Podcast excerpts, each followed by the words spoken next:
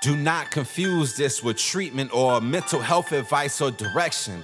Nothing on this podcast is made to supplement or supersede the relationship and direction of your mental health caretakers. Although David Koslowski is a licensed marriage and family therapist, he is not functioning as a certified mental health professional in this environment. And same applies to any professional who may appear on the Light the Fight podcast. Hey everybody, welcome to another episode of Light the Fight. As always, I'm your host, David, and as always, we're brought to you by 1-800-CONTACTS and Liingo Eyewear. Go to www.liingoeyewear.com/lightthefight and use promo code LightTheFight for $30 off your very first pair of prescription glasses and prescription sunglasses. You can get the types of models you want, different types of fashion. You do it all through the app. It's amazing. I've gotten glasses from them whenever I want to read better. Drive at night is when I really need them. But also if I just want to look smart and intelligent and feel all professional, I put on a pair of Liingo eyeglasses, and they also work very well. So check them out at www.liingoeyewear.com/lightthefight. So for today's episode, I'm going to talk to you guys about something that I actually want to ask you a question. I want you to think about this thing, but first I want to describe to you what it is. Recently, in one of my conversations with a client, they brought this back up to me because I talked to them about this many, many years ago. And when they brought it up to me, they just happened to say it. It wasn't anything like that was really important to the conversation we're having. They just said that they were talking to a friend. Their friend was going through a hard time because this friend was in an abusive relationship. Their friend kept on coming to them, asking them for help, suggestions, and ideas. They believed that their friend knew exactly what to do to get out of this relationship, but like a moth to the flame, their friend kept on going back. And there's a lot of other reasons to, stay with someone. But in this type of abusive situation, they were really worried about the friend, and the friend just couldn't really wrap their head around why they kept on going back to the same person when they had already been broken up for a while. They had already separated, but they kept on going back. Excuse me. So they told their friend about this thing called learned helplessness that they learned from me quite some time ago. Now, I did not invent this. I did not make this up, but it is something in conversations when relevant I'll share with my clients. So she reminded me of this, and I thought, this would be a good podcast episode because a lot of you listening to the podcast have things that have happened to you in your past that for some reason has created patterns and habits of us responding or reacting in a certain way when logically we know better, when we believe we deserve better, but we're caught in this really weird situation where we continue to go back to the thing that hurts us, the thing that is not working for us. Now, when I talk about learned helplessness, I use this in a very broad and general way of speaking about it. If you want to get very detailed about it, there's been lots of research on it throughout the years. There's been a lot of people who've said it's kind of like the core of depression. Then other people argue depression's more complicated than that. I just want to talk to you about it. And then after I explain to you what it is, how it affects you, I'm going to ask you a question about what you could be doing to change any learned helplessness that you may have developed in the course of your lifetime. So let me start off by reading something here online that talks about the gentleman who coined the term and who wrote the first book about it. And this just gives you a little bit of information and background for you to understand what it is and also how it came about. And then I will give you the self-reflection to do a little self-assessment on, are there some areas in your life where you may fall into this category of struggling with learned helplessness? So the theory of learned helplessness was conceptualized and developed by American psychologist Martin E.P. Seligman, I think it's Seligman, at the University of Pennsylvania in the late 1960s and 70s, while conducting experimental research on classical conditioning. Seligman inadvertently discovered that dogs that had received unavoidable electric shocks failed to take action in subsequent situations, even those in which escape or avoidance was in fact possible, whereas dogs that had not received the unavoidable shocks immediately took action in subsequent situations. The experiment was replicated with human subjects, using loud noise as opposed to electric shocks, yielding similar results. Seligman coined the term learned helplessness to describe the expectation that outcomes are uncontrollable. Learned helplessness has since become a basic principle of behavioral theory, demonstrating that prior learning can result in a drastic change in behavior, and seeking to explain why individuals may accept and remain passive in negative situations despite their clear ability to change them. In his book, Helplessness, this was the book I read in graduate school, which I learned about this in the first place. Seligman argued that as a result of these negative expectations, other consequences may accompany the inability or unwillingness to act, including low self-esteem, chronic failure, sadness, and physical illness. The theory of learned helplessness also has been applied to many conditions and behaviors, including clinical depression, aging, domestic violence, poverty, discrimination, parenting, academic achievement, drug abuse, and alcoholism. So the first time I had heard about learned helplessness, I was taking a class in graduate school that was talking about relational violence, and that's when it first came up. I was so interested in it, I got the book and I read the book, and even though I read the book a long time ago, I picked up the nuggets and the basics of the concept. The study that I was doing at the particular time in graduate school had to do with a woman that was in a physically abusive relationship with a husband. She went to court. They gave us what's called a vignette. So they give us a scenario, situation, they tell us the story, and they tell us to try to diagnose it, to try to break down the different parts of the story, what's going on here. And the answer to it was this woman was struggling or was suffering from learned helplessness.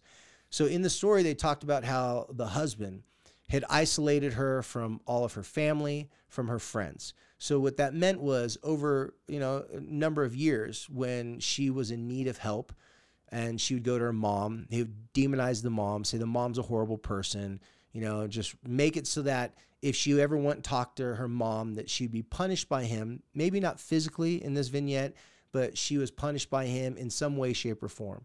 At times, the relationship got physical. He had laid hands on her. She had tried to leave and take off, but she would always keep on coming back.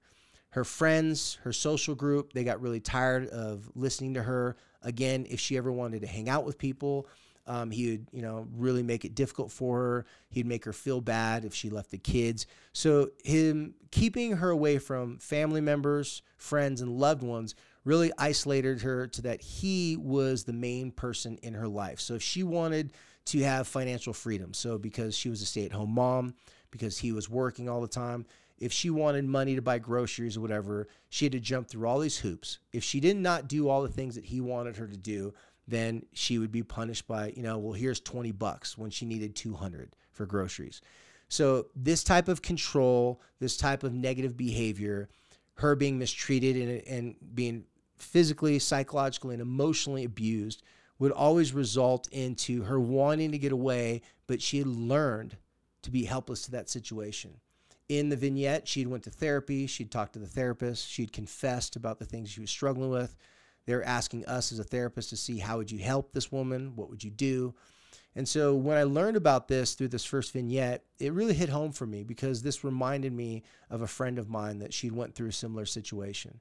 Now, I had heard about this after the fact, but when she told me about the situation and she confessed to me that this is what she was going through, because we lost track after high school and I wasn't really up to date with her life. And years later, when she told me about all this, I was so surprised to hear this because she seemed so confident. She seemed so capable. She seemed like she had everything together. But when she described all the details of it, it really broke my heart. It made me think like, wow, like this is a real thing. Like, I didn't know someone could be broken down psychologically over time to the point where they learned and their identity became they're a victim and they're helpless and they're damned if they do, damned if they don't. And so personally for me, hearing that, learning about this in graduate school, it really stuck with me over the years. Now, not every client that I've ever talked to have I brought this up with, but the clients that I have brought this up with, I've always helped them figure out where did the origin of this come from? How did this begin? Could they trace it to something in their past with the parents, with a loved one, some sort of bad relationship that they're in? And could they make a connection between that and something that they're currently struggling with? A common thing that it's talked about in that article that I read and I've seen in my practice is when I talk to people that were struggling with addiction, their helplessness to the addiction was always very evident and very apparent. Now, some people really buy into the medical model, which is the model of addiction is a disease. And whether people believe it's a disease or it's not a disease, the work is still very similar to what you have to do to overcome said addiction. And understanding that you've learned to be helpless to the addiction and that it's something that's conditioned you over time is something that can give you a great bit of insight into how to look at this from a problem versus, or I should say, how to look at this in a solution scenario. To identify the problem, to identify that you're helpless and to be frustrated and to try to make sense of how you got to that place in the first place, that usually consumes a lot of people's time and attention and energy. So as a clinician, as a practitioner of mental health, I was always trying to help people identify enough of the problem, how it was created, how it happened, and what the current situation is giving you, but not stay too long in that place, in that space, because that can get pretty, you can go down a lot of different rabbit holes. As I always say, you don't want to try to make sense of nonsense. However, when you're conditioned to be helpless, sometimes you find yourself looking for more and more answers, when really action is your best friend. Having a plan, identifying 1, 2, maybe 3 basic steps you can do to work towards that plan. Now, I haven't had a lot of experience, meaning it hasn't been one of my specialties, working with women who have been victims of domestic violence, but I have had a little bit of experience with that. And with the women that I've worked with, this was a common terminology that would come up a lot, and they'd be taught this at different agencies and different support groups. They'd talk about learned helplessness a lot and constantly talking about the actions and the steps that you have control over. And working towards those steps was always the best process. And cognitive behavioral therapy, which is, like, in my opinion, it's like basically the main therapy out there, because all other therapies, well, not all of them, but a lot of therapies lend itself to cognitive behavioral therapy, or they have a lot of similarities. Well, with cognitive behavioral therapy, you don't want someone to completely avoid anything that's ever hurt them or harmed them. In fact, you actually want people to be exposed to similar situations and then react, or I like to say respond differently. To take the knowledge and wisdom that they've learned going through the difficult times, when they get triggered or when they get close to a similar situation, or they're put in a scenario that resembles their past hurt and pain and perhaps trauma that they've been through, that at those moments, that's the moment where they can make the change. So you have to have, the analogy I always like to use is you have to have the splinter at the surface for it to get out. I mean, if you leave a splinter inside your finger, it's a chance it could be infected and could get worse, and, it happened to me one time. And so you have to, as painful as it is, you have to dig it out. A lot of times digging out the psychological, mental, and emotional abuse and the trauma that we've been through can be extraordinarily painful. But I always caution that it's more painful to try to dig it out years later after the fact, when we've built up lots of fail-safes, lots of walls and things to protect that thing from being exposed or brought to the surface. When in reality, exposure, meaning putting yourself in situations either intentionally, or if you happen to be in another relationship or another situation that triggers you, that brings you back to that time, these are the things that are going to help you learn that that is what you went through. It's not who you are.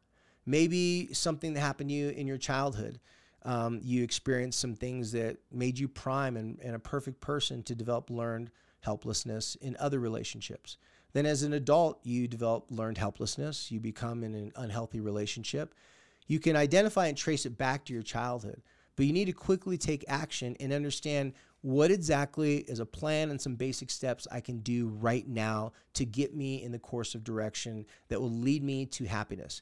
Sometimes it's a long process. A few of the women I've worked with in the past that were in very abusive relationships, it took them years to get the financial stability, to save their money, to do the things that they needed to do. But the first steps were always the hardest, because the fear of how could I get out of my current situation, when your current situation is all that you've been thinking and feeling about, you can't imagine if you do get out of it, where you'd even start.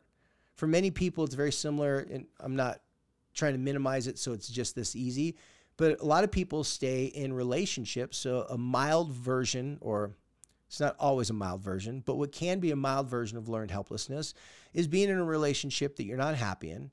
Maybe it's not an abusive relationship, but it's just not going the way you want it to, and it's a relationship that makes you feel bad about yourself. Well, if you stay in that relationship solely, or I shouldn't say solely, if one of the main reasons why you stay in that relationship is fear that, will you be able to meet someone after you get out of this relationship? Will you be able to survive financially? Will you be able to start a new life? And if those things sound too scary, if they sound like they're too much of an unknown and that you don't even want to deal with that, a lot of times people can stay in relationships that the expiration date is far gone, meaning it's far past the expiration date. All the signs and all the flags, red flags have been up there that they need to leave the relationship. There's no more love in the relationship. There's not a partnership in the relationship. Now, of course, in extreme situations, learned helplessness is going to be even more